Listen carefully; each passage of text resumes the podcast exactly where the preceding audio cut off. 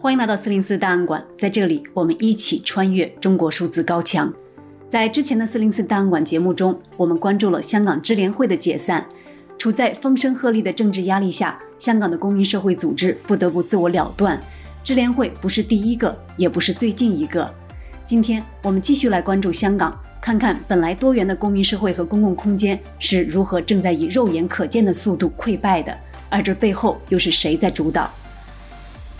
民阵解散、教协解散、职工盟解散、学生会解散。自从二零二零年香港国安法颁布以来，已经有超过五十个民间组织宣布解散了，其中不乏一些规模最大、历史最久、影响力最强的团体。民间人权阵线，简称民阵，是一个民间组织平台。二零零二年成立以来，每年都就不同的政治议题发起和组织大型的集会和游行活动。今年八月，香港警务处说。民政自成立以来一直没有注册成公司或者社团，近年组织的游行集会可能涉嫌违反国安法，要对其进行调查。而民政方面说，每年的活动都会和警方开会沟通，合作了快二十年，怎么突然违法了？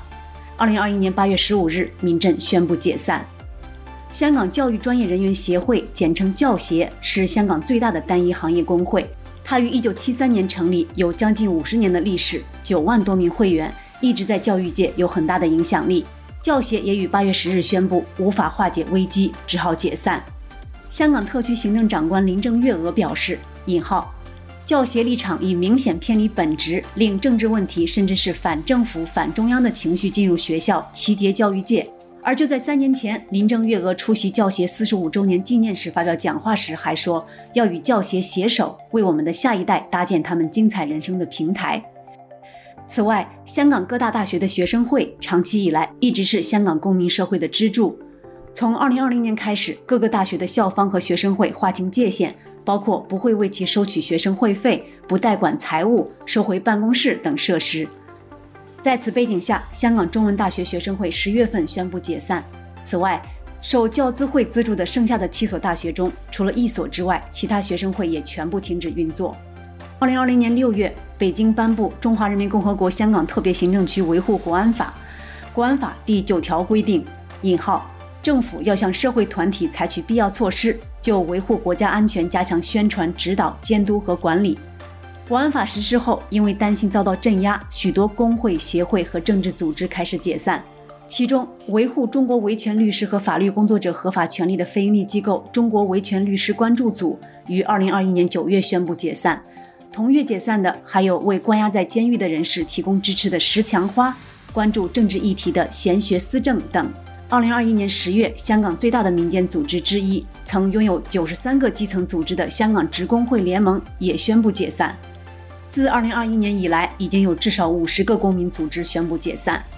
而在这些组织解散的前后，都有来自北京的评论，因为民政早就是北京的眼中钉。解散后，新华社发布评论称。引号大快人心，罪不可赦。早在二零一九年，新华社就发文点名教协，说其引号纵容煽动香港游行中的暴力行为。人民日报和新华社还在今年七月底发文称教协是毒瘤，必须铲除。文章发表数小时后，香港教育局宣布停止与教协的合作关系。在教协解散后，人民日报发表评论说：引号教协咎由自取，解散不等于一笔勾销。对于学生会，《人民日报》在二零二零年就批评说，香港大学和香港中文大学的学生会（引号）操弄政治，与国安法抵触。香港律师协会于二零二一年八月举行内部选举，民主派本来领先。选举前，《人民日报》警告香港律师协会（引号）不要搞政治，结果亲北京的建制派全部当选。成立于一九六八年的香港记者协会也连续遭到香港警方和亲中媒体的围攻，前途未卜。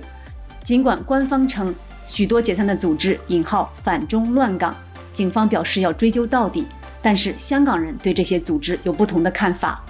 教协宣布解散后，会员说很愤怒、不舍得，没有其他任何一个工会可以代表香港教师。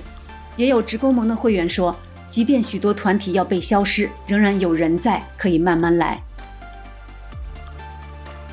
中国数字时代 CDT 致力于记录和传播中文互联网上被审查的信息，以及人们与审查对抗的努力。我们邀请您参加敏感词开源研究项目和四零四文章存档项目，为记录和对抗中国网络审查做出你的贡献。详情请访问我们的网站 CDT.dot.media。